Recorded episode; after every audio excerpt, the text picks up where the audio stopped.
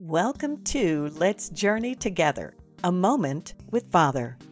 I'm Linda Goldfarb, and I want to encourage and inspire your walk with the Lord. For more encouragement, please visit lindagoldfarb.com. I'm so glad you're here. What is Father asking of you? As we transition into a new year, life will change. And with change, we can experience a wondering, a wondering of what next, Lord? Life holds many unknowns for mankind, yet, amidst it all, we hear him say, Do not fear. Isolation harbors the loneliness of mankind, yet we are told, I am is with us. Distress fogs the perspective of mankind Yet we are reminded not to be dismayed. In spite of the unknowns, loneliness, and distress in our lives, we read in Scripture that God is here.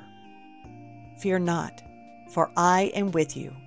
Be not dismayed, for I am your God.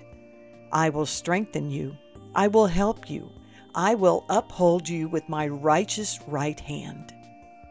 Isaiah 41, verse 10. God does not change, and his promises are true. Therefore, he is for us. Who can be against us?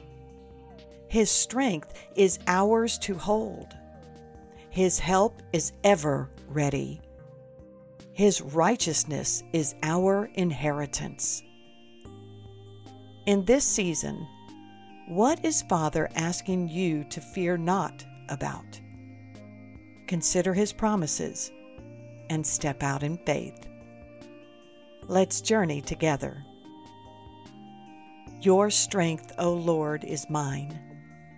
Your help is available all the days of my life.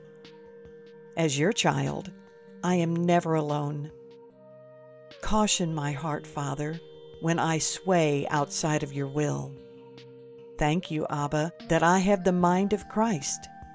Forgive me when I choose selfishly. Grant me the means to glorify you in all I do. Hallelujah. Do not merely listen to the word and so deceive yourselves. Do what it says. James 1 22. May Yahweh bless you, keep you, and guide you in all you do. Until next time, this is Linda Goldfarb, and I'm so glad we are on this journey together with Father.